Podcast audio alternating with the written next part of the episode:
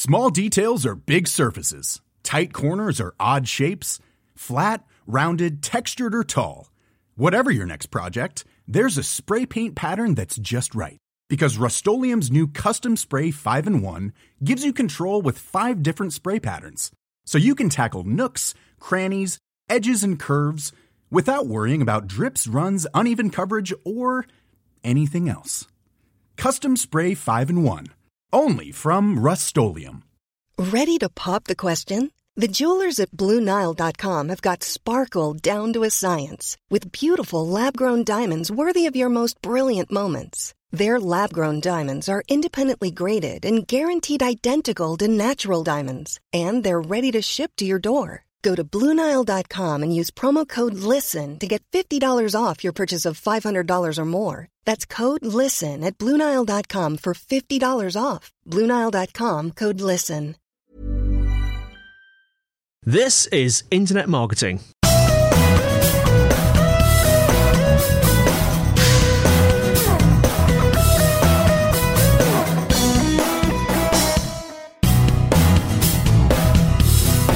Hello, everyone, and welcome to episode 66 of Internet Marketing. And today is questions and answers. And I have with me in the laboratory Mr. Daniel Rouse Hello. and Mr. Kelvin Newman. Good morning or afternoon, depending on which time you're listening to this. Yes, good, good whatever the time of day is that you happen to be listening, as this is a podcast, of course, and you can listen to it whenever you want. I have, um, I think it's six questions Yes. um, on six sheets of paper on my left, and I must warn the listeners that as I bring each question forward to be read, it will make a paper slidey sort of sound. So let's go. That's straight not on a with the sound first effect one. you're putting in to No, make it this is- sound like this is a Willy- real paper sound. and uh, the first one is from Ant Stone. I'm not quite sure where Ant is from. He may tell us. Um, and it reads, um, "Hi Kelvin, um, I'm a travelling freelance writer, and I I've kept a travel blog, which is www.trailofants.com for a while without monetizing it, other than a small affiliate scheme. Um, I'm running low on funds, so need to boost my income. I've decided to keep the pen flowing by creating a simple website and slapping on some strategically placed Google ads. I'm not fussy about what the niches are or what the URL is. I just want to rank highly by including high quality, well researched articles about specific niche and keeping on top of the SEO. What are the best tools to find these niches and how do I use them? I've been dipping my toes into Google AdWords, but this is the best tool for researching. Um, sorry, but is this the best tool for researching new markets? I'm blinded by. Am I blinded by Google? I must learn to read, mustn't I? Um, on a side note, does the estimated AV CPC column in AdWords act as an indicator of how much revenue I'll earn? Thanks for everything that goes before this question. You guys are really helping me unravel my, the many mysteries of internet marketing. Thank you very much, Kel. Um, I thought, you're not Kel. Thank you very much, Ant. Who wants to answer that one? Who's itching? To If, I, if I can start off, I mean, just to answer the last bit first, the average CPC will give you an indication of how much you're going to earn, but you're not going to earn that much. You're going to earn a percentage of that, and mm. the percentage is a bit of a mystery to a certain Yeah. extent. Um, going back to the main question, unfortunately, it's not quite as easy as that because. Mm. The, the, the key concept is correct in that you could create niche content on a particular topic, get it ranking well, drive traffic to that, and then sell ads off the basis of it. Now that, that that's key, mm. but unfortunately, you can't just go and find something that hasn't got much competition, get ranking well, slap up some content, and drive the traffic. You're going to find it one of two things: either you're going to find a niche create the content, but you're not going to get hugely high levels of traffic, although you can get you know decent levels. Or you're going to go for something that's a bit more competitive. You'll get more traffic, but you're going to have to do a lot more to uh, to get there at the end of the day. Now, essentially, either way, what you've got to think about first is providing value. It's no good just slapping up some content and uh, hoping the traffic's going to come. You really need in-depth content that's of use. You've got to then seed that so people know it's there. You've got to build links and you've got to do all the standard SEO kind of principles. So I think what you're better off doing is finding a niche that's not too competitive. So look at something that you know that's got tens of millions of mm. pages listed rather than hundreds of millions of mm. pages listed in Google. Mm. But then find out something that you're really passionate about and actually write on that topic in depth, but then try and engage people. So potentially the travel writing thing, although there's a lot of people doing it, if you could find a particular niche and then you can produce content that's engaging uh, and you can get into a bit depth and you can see that that's a lot more likely to be successful. So a great example of travel writing that uh, in certain areas, if you look at 4hourworkweek.com, uh, the Timothy Ferriss blog, he's got some really engaging stuff on travel and he's done it in a really engaging way. It's not high budget stuff, but it engages the audience. And I think it's seeding that content, getting the engagement, building the links and building those relationships over a period of time that's going to pay dividends in the long term. Yeah, I mean, I'd probably say do it I'd flip it on its head a little bit. So there's two ways of doing this. There's one let's look for niches and then decide if you want to write about them. The way I'd say is much better of doing it is get a bit of paper and write down all the things you're interested in and you know about that you know about that if you're in a pub you feel confident that you can talk to people about. So that might be you know, if we're talking about travel, it might be particular destinations that Ant's been to that he knows more about than a lot of people would. I'd go make that list and then make the judgment on if there um, if there if there's enough traffic and if there the revenue would make sense from that point of view, rather than doing it the other way around. Because you know, Ant's a writer, he's a professional writer, he knows how to write about topics that might not be of most interest to him, but readers can tell.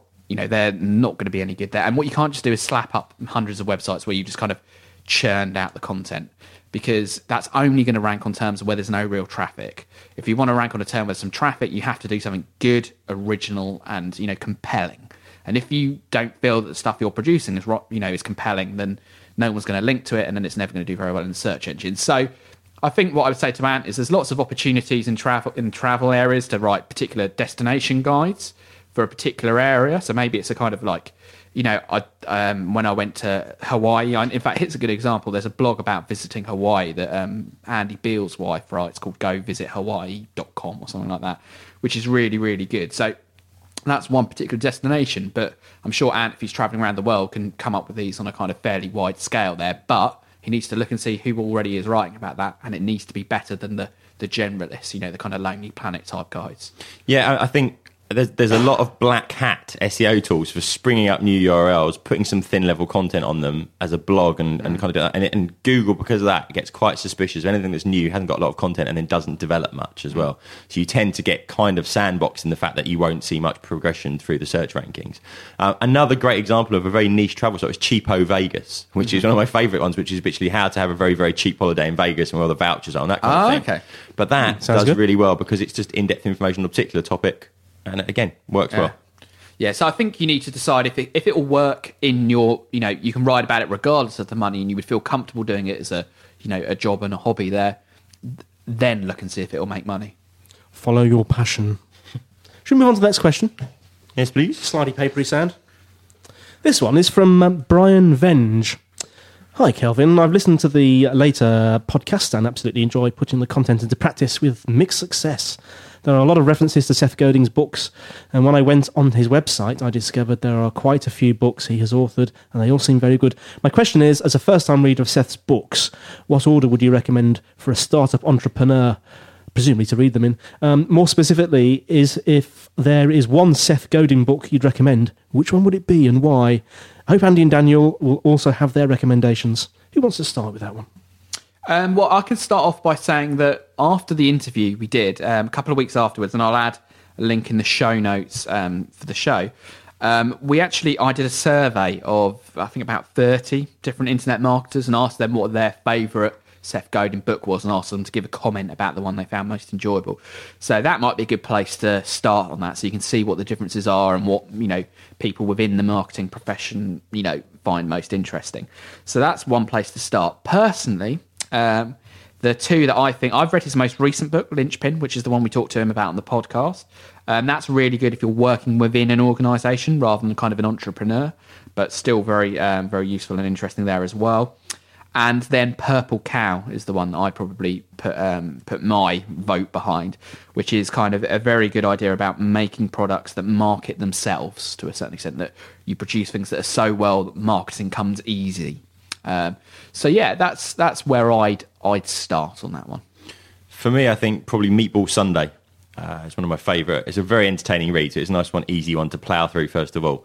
Uh, and again, very similar kind of topic, but talking about you know, how to differentiate in the marketplace and some people that have done clever things in terms of that. So uh, have a look at Meatball Sundae. It's a great one. Um, I'm not going to recommend any because I haven't read any of Seth's books. That's honest, rather than just saying yeah, I'll go for that one. But no, I, Sorry, I'm too busy doing podcasts. But no, what I will say is, yeah, it's completely right. He does. He has really high output rates, which are just, um, you know, he he will produce a book every year almost, and has done for the last fifteen years or so. So there's a lot of books there to read, but there is a kind of similarity in. You probably don't need to read all of them because they're all slightly unique viewpoints. But once you've read five or six, you kind of get the gist from the back of the book what he's getting at there. the dip's another one that's very highly recommended if um, you're an entrepreneur and it's kind of struggling through that stage where your idea, your, your kind of motivation starts to drop a bit. Um, but yeah, I, I would say you know the Purple Cow and Meatball Sundae are two of the most popular ones. The other thing I'd say as well is if you haven't got time to read on Seth's books, read his blog because he's the most amazing blogger in the world and that he can write a single page blog that is so insightful. It's incredible. And yet he pumps them out just day after day, Yeah, basically. It's yeah, he does one every single day, and I think it's a set time. It's like nine nine a.m. over there that they come out, and I mean, what? And it's been really been an inspiration to me because I'm always inclined to write more. That'll make it better. But he's really good at kind of just doing two paragraphs that make you think, and then go, actually, that's you know, that's really good. So Does, does he podcast? um, I don't think he does actually. I think he's been involved in you know when he when we did the interview for Linchpin, there were Hmm. a series of podcasts he produced at, around about that point in time. But I don't think he's got a regular one of his own. So maybe something we should. See, I, I can't him. read. You see, I've got. I, I, I, I only read books with very big writing and lots of pictures. So I tend to listen to things more than. It, um, it's, probably, it's probably an Audible. I'll, I'll look on Audible actually. Yeah, yeah, no, he do, does do a lot of them as audiobooks. And the other thing I'll say as well that if you are the kind of person who you know goes, oh well, I don't really like reading business books. They're all really quick. Like you can kind of read them in an afternoon. They're not ones Yeah. that take weeks and weeks to to read through, which is good and bad. That's kind of why some people like him is because he's accessible. The reason some people don't like him is because they say he's a little bit, you know. Um, you know, he deals with things on a superficial level. I don't think that's the case, but that's one of the criticisms that people have of him. Okay, let's move on to the next question. this one is from Alpine Communications. Um, actually, David Chambers. He's in Bath in the UK. Um, Kelvin, really great podcast. I like the fact that it's now weekly and short enough to listen to completely me completely on my way to work. Keep up the good work. You guys really know your stuff. Thanks for that, um, David. Um, I'd like to ask a question for your next Q and A session. I've built up an email list or email lists of over a thousand with one email service provider, which is Aweber. Other ESPs have different features and different prices. Um, you've recommended Mailchimp in the past. If I transfer to another ESP, I will uh, will I lose a lot of customers, e.g., through spam filters? It seems like this is a bit like changing bank accounts. Have you any experience or insights of doing this? One reason for switching is to create a combined email membership registration system. Aweber requires you to send a separate email and maintains a separate database. I use Joomla as my main platform for websites. Who wants to crack at that one? Um, yeah, I can happily have a look at that. I mean, the, the key thing, I've mentioned MailChimp a few times in the past. I'm a huge advocate of MailChimp. It's a great email marketing tool, very cost effective, very effective, high deliverability rates, loads of functionality and all that kind of thing. Um, in terms of moving from one provider to the other, so whatever provider that may be, you've got a couple of issues. First of all, if with the existing provider you're sending from a particular email address, you will find that that has been whitelisted by some people. So some people say, yes, I want to receive these emails. It will also have been blacklisted by some people and sent to some people's spam filters. So what you tend to find when you move to a new provider, if it's a really good provider and they've been whitelisted generally at the ISP level, i.e., they have relationships with lots of the service providers to say emails we send are of a high quality and therefore you don't need to blacklist us, you shouldn't have a massive issue in terms of ISP level spam filtering. What you need to do is when you send your emails is make sure that you spam check them. And MailChimp, for example, has a really good spam checking system. And you want to encourage people to then whitelist you themselves as well. But you actually find that you will you will lose some because some will go through to spam filters, but you'll actually gain a few where people were automatically spam filtering you without even knowing it. Yeah. So th- it swings and roundabouts, and, it, and, it, and it, it kind of equals out to a certain extent. Um, I, the only thing you need to make sure is if you're moving to a new supplier, you need to make sure they have very good whitelisting and very good deliverability rates. Yeah, and I mean, I think that's the thing to be. Yeah, you're right to be concerned, and much like the bank account thing, it is a pain, but it's does the functionality that you will gain from moving to an, a new supplier justify the effort? Um, I know a Weber or a Weber. I'm not quite sure how you pronounce it. Is Aweber. Yeah, it, it's pretty well regarded as well. It's just you know we tend to slightly prefer Mailchimp here, but that's you know a very powerful package as well. And you know there's a few out there that campaign monitor as well, Yeah. and you know Pure 360 are ones that we've recommended in the past. Um, but yeah, you're right. If the functionality that you want is only available with one system, you you, you kind of you're, it's a rock and a hard place. So I can I can see the concern there. But I think Dan's right that it prob- probably isn't as bad an issue as you might initially have thought. Yeah, and I think in terms of integration to Joomla and things like that, um, there's lots of APIs with Mailchimp that allow you to integrate the two things quite easily. So you can Planning for your next trip? Elevate your travel style with Quince. Quince has all the jet setting essentials you'll want for your next getaway, like European linen, premium luggage options, buttery soft Italian leather bags, and so much more. And is all priced at 50 to 80% less than similar brands. Plus, Quince only works with factories that use safe and ethical manufacturing practices. Pack your bags with high-quality essentials you'll be wearing for vacations to come with Quince. Go to quince.com slash pack for free shipping and 365-day returns. Hiring for your small business? If you're not looking for professionals on LinkedIn, you're looking in the wrong place. That's like looking for your car keys in a fish tank.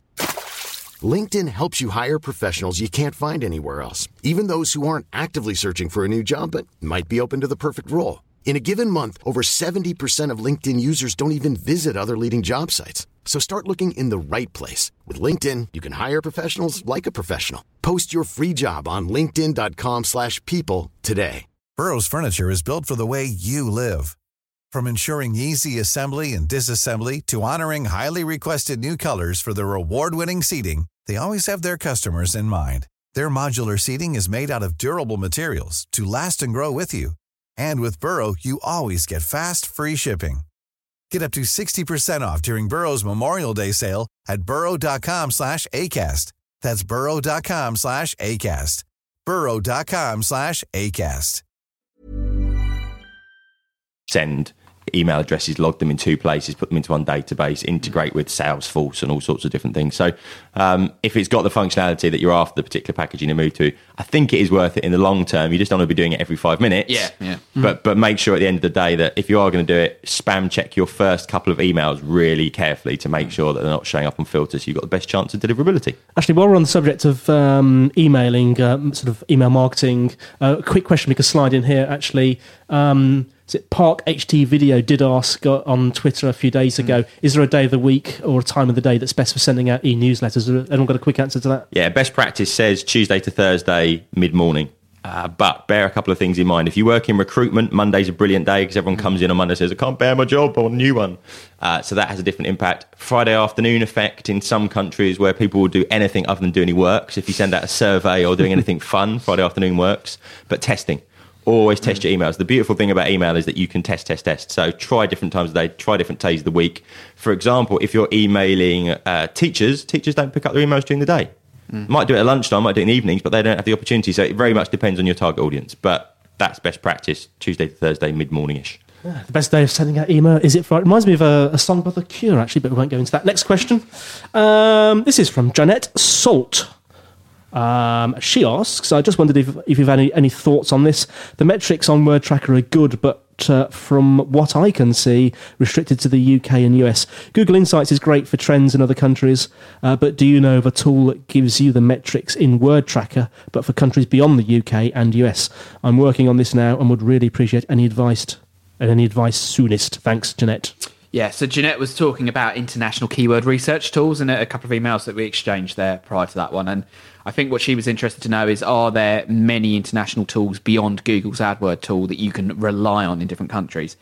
I'll I'll be heads up and say I'm not a specialist in international search, but from my understanding and you know various projects I have been involved in where other people have been working on them, there isn't the level of quality of tools internationally in different languages that you get in the US, the UK, and Australia and Canada and the English speaking countries. Now, um, that's not to say that the you know there aren't tools in various different markets that, that are quite good, but you're not going to get the same level of data there as well. But what I will say is um, Google do have a dominant market share in most markets, not all markets, but most markets.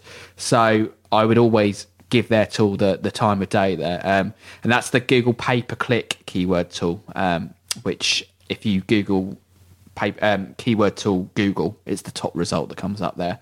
So that's the one I use most frequently. Um, Word Tracker's quite good, and I'll drop a drop a link below on those guys to how to get through to them. There's another couple like keyword spying one called SpyFu, which is a bit more of a pay per click one I think we mentioned that one before, yeah, which Yeah, is Spy pr- pretty handy as well.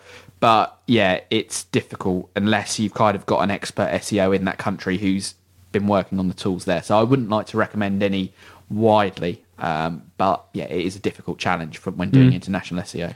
The only other one I've played around with on some international terms, um, and I, I couldn't guarantee it's going to be that useful, but Nichebot N I C H E bot.com. The one thing I say about Nichebot, it looks like a spam website. It looks like it's trying to con you into something, but actually it's quite a useful tool. Um, so it's worth taking a look at that. But again, in terms of international keywords, I'm not that aware of any tools that are fantastic for it. If the listeners know of some Yeah. for individual countries, please just send them in. Yeah, because I do. It, it's actually really surprising. I was looking the other day actually because I'm a little bit sad and check our um, iTunes ranking all the time. In in, in um, That is not sad. iTunes. That is good practice. and I was checking, and I, I suddenly discovered I could change my countries in the iTunes store and see where we ranked in different countries. And yeah, not surprisingly, we do quite well in English-speaking countries, but we, we do really well in like in France. I didn't, you know, you know. Presumably, there's quite a lot of English-speaking French marketers interested in digital marketing in English. Um, so, Ooh la la. bonjour to all the, the and, yeah, and, and all, the, all the French listeners. And or as I, say, as, I, as I say to anyone, anyone who's French, I just say alors, because that normally get you know they, they think you can speak French then. anyway, sorry, carry on.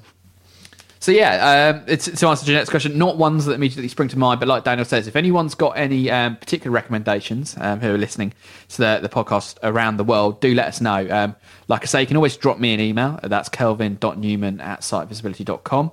Um, we've got um, the hashtag on Twitter. So if you put hash IMPC on your tweet, we'll always pick that up. And we've got the new phone number as well, which I'm not absolutely certain of the phone number off the top of my head, uh, but we will be including the phone number at the end of the show to um, to give that phone number so you can ring in and leave messages. So rather than us reading them out, we'll actually use your audio, which hopefully will work quite well for a few people. You'll be famous. Okay, we've got two minutes left. Let's see if we can get these last two questions done in a minute each. Probably not paper sound as he hits the microphone with it. This one's from Chris. Hi, Kelvin. Really enjoying the podcast, by the way. Um, I've been um, spreading the word. I even mentioned it on my blog, Brackets, which I have just started, so nobody's following, sorry, Brackets, a week ago or so ago. Um, I just had a question about how you can get your profile to the top of the pile on Google and other search engines. For instance, if you search Chris Dodson, uh, then a bodybuilder from America pops up. I'm keen to strengthen my online profile for numerous reasons, but having seen the regular article in Campaign magazine, it seems like a lot of people suffer from the same problem. Brackets, even very senior marketing directors, etc. Brackets. Any help would be appreciated. So I'm assuming this this is from Chris Dodson. Yep. So yeah, I mean it's it's a really common problem. I mean, me and I don't know. If, I'll ask Dan here on the on the mic as well. But um, my my wife is due to give preg- um, to give birth. She's pregnant and due to give birth any time now. We've been thinking and looking at names, and one of the first things I've been doing whenever any name comes up is googling it to see if there's a you know mass murderer in, in somewhere with that name or kind of a you know a, a porn star or whatever. So it's it happens a lot. I just never would have thought of doing that. no, well, you know, it's my my you know Google brain I have there, but it's a common problem whereby you if you have a name that isn't unique and someone else is using it, their profile will perform the best. So my first tip to be to Chris would be is create a website that you own and maintain that you want to rank well there. So if you can't get yourname.com, try the .net, try the you know various combinations that you've got there. But Google still love exact match domain names. So if someone's searching for Kelvin Newman and there's a website called kelvinnewman.com, that's going to rank really well even without as much links as other content would to would require to do well there. So that's the first step. Make sure you've got a website there. Next step is actually use it. So don't just say this is the holding page. Da, da, da, put a blog up there. There's things you can do. Like I've got a posterous one up on my um, posterous up on my um, Yeah. kelvinnewman.com at the moment because I never updated it. But that just I can send an email. It bungs up a quick blog post. There's content there which means Google come back more frequently, and then do the usual SEO tactics. Actually point some links at it. So whenever you comment on a blog, link back to your .com Yeah, yeah. version of your your site there as well. There's other things you can do as well where if you want um, to, if there was a bat, you know a person you really didn't want people to find were associated with you, you can do some clever um, online reputation management stuff where you create profiles on Twitter, Facebook, Digg, all those kind of sites that you've got. Point some links at those pages because they they'll rank very well anyway. But if you point a few external links at them, they'll rank even better, and then that'll quite often push down the content of the other people there. But my top tip is make your own website and point links at it whenever you get an opportunity to. Dan, you got some very quick thoughts here. Yeah, just a quick one. Um, there's a website out there called 123people.co.uk, which has caused a fair amount of controversy because it basically data scrapes on a particular name, goes out to all the different places, looks at your pictures, your Amazon wish lists, Yeah. your blog entries, all that kind of thing. Um, I did it on my own name, and it's scarily accurate in terms of the tag cloud that it Has creates. phone numbers as well, doesn't Yeah, it? it has there? phone numbers, email addresses, all sorts of things. So it's quite a scary website. But what I do is go in there and you can edit your own profiles and just make sure that if you're on there, that it's actually got the details right. Mm. Okay, I'm determined to get this last question in. We're at 22 minutes. Let's see if we can squeeze it in, shoehorn it in.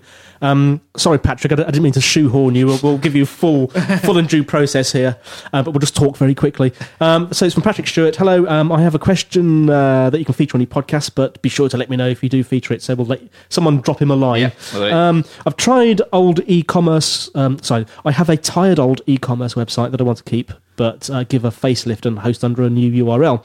Uh, www.centralav.co.uk has the e-commerce pages, which will become www.centralavdirect.co.uk. Seagulls are going mad, aren't they, outside? Um, www.centralav.co.uk will be an HTML site aimed at corporate customers with HTML pages and no e-commerce. My questions are: number one, what will happen to all the old search engine links brackets from Centralav and brackets when I move the content to centralavdirect.co.uk? Question two: Should I put a link? This is going to be a short answer, isn't it? Question two: sh- um, Should I put a link from the new Centralav t- to old content, which will be on Centra Centralav Direct. Question three: What are the positive and negative effects of what I'm doing? Thanks for uh, thank. Uh, that's all the questions. Um, it- and and he, he goes on, but I think I'll stop there. Uh, Who's got some thoughts on that? Yeah, I mean, what I'll say is you can redirect sites and move URLs quite easily using what is known as a 301 permanent redirect and use the 301 permanent redirect, not the 302 temporary redirect. But what I will say is I always have a preference, unless absolutely necessary, to only have one website for a business rather than multiple ones. And what I'll also say is just to give you an indication that Google, if you think Google are trying to replicate what it's like to be a, person, the fact that we got quite confused there reading out the various permutations of where websites are being redirected to shows that it would be no wonder that Google would probably get a bit confused there. So what I would suggest is choose a e-commerce platform that you can put the HTML up there that you want to. Um, OS Commerce is a good one. Magento are two good open source ones. And just have one website would be my simple version. Then all the old websites use 301 redirects from every URL that currently is in the index to the most similar website, the most similar web page on the new website, and just leave it at that. Have one domain name, no duplication anywhere else, just one website. You can build all your links to that. You can transfer all your link equity to that site and keep it simple. Yeah, hundred percent agree. Uh, essentially, you want to keep the confusion of Google down as much as possible. Having multiple domains can actually achieve that. Unfortunately, the one other thing you can end up with of e-commerce websites is duplicate content, and you have to be very careful of duplicate content with Google. Um, you can use the relative canonical Yeah. um, kind of direction to point out to Google this is the most important Mm. content. Probably a little bit too much to go into here, uh, but we'll put a link into the show notes with a pointer where you can actually talk about that in Kelvin's Mm. in Kelvin's blog because he had some great notes on that. Yeah, yeah. There's actually I don't know when this is coming out yet because it might take a little bit of time. So sorry for pre-selling this if it doesn't actually come out for another month or two. But I've been working on a comparison chart for I think ten. I think I did the top well ten different um, e-commerce platforms and looking at their SEO friendliness of them saying you can change this on this one, you can on this one, this one you can, but you need a plugin and all that kind of thing. I don't know when that's going to come out because we're taking a bit of write up around it, but um, I'm sure I'll mention it in the podcast coming up when that when that actually gets released, that white paper on that topic. So yeah, sorry not to answer that one now, but I will go into that because some of them you can use plugins that handle all that rel canonical stuff um, automatically, which is really nice. Absolutely. Okay, well, we have to leave it there. You've got to 26 minutes for the price of 20. Um, so um, it's many thanks to Mr. Kelvin Newman Goodbye. and Mr. Daniel Rouse. Thank you. Don't forget to leave your comments. Listen to me spieling over the music at the end for the new phone number for the voicemail for comments and questions to be left there. There's a Seagulls Twitter outside. It's going mad. It's spring. It's summer. Thanks for listening, and we'll see you next time on Internet Marketing. Bye.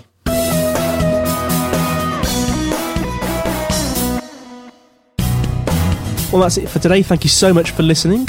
You can find us on the internet at www.internetmarketingpodcast.org, where you'll find show notes, links, and instructions on how to subscribe. We would absolutely love to get feedback, comments, and questions from you. If you want to send an email, send it to kelvin.newman at sitevisibility.com. Also, feel free to comment on the website, and if you'd like to use our voice line number, if you're outside of the UK, it's plus four four one two seven three two five six one five zero. If you're inside the UK, it's oh one two seven three two five six one five zero. And you can leave a voice comment or question, and we'll play it on the show. Also, we would absolutely be delighted if you would give us a, a rating on iTunes itself. Well, that's it for now. Andy White signing off until next week on Internet Marketing.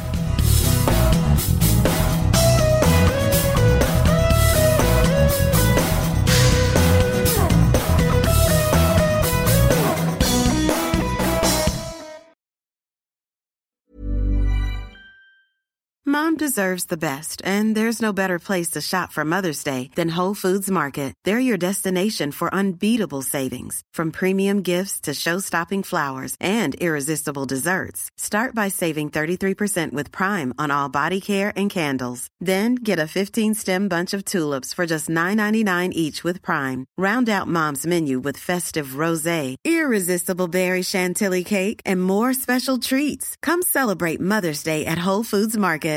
Mom deserves the best, and there's no better place to shop for Mother's Day than Whole Foods Market. They're your destination for unbeatable savings, from premium gifts to show-stopping flowers and irresistible desserts. Start by saving 33% with Prime on all body care and candles. Then get a 15-stem bunch of tulips for just $9.99 each with Prime. Round out Mom's menu with festive rosé, irresistible berry chantilly cake, and more special treats. Come celebrate Mother's Day at Whole Foods Market.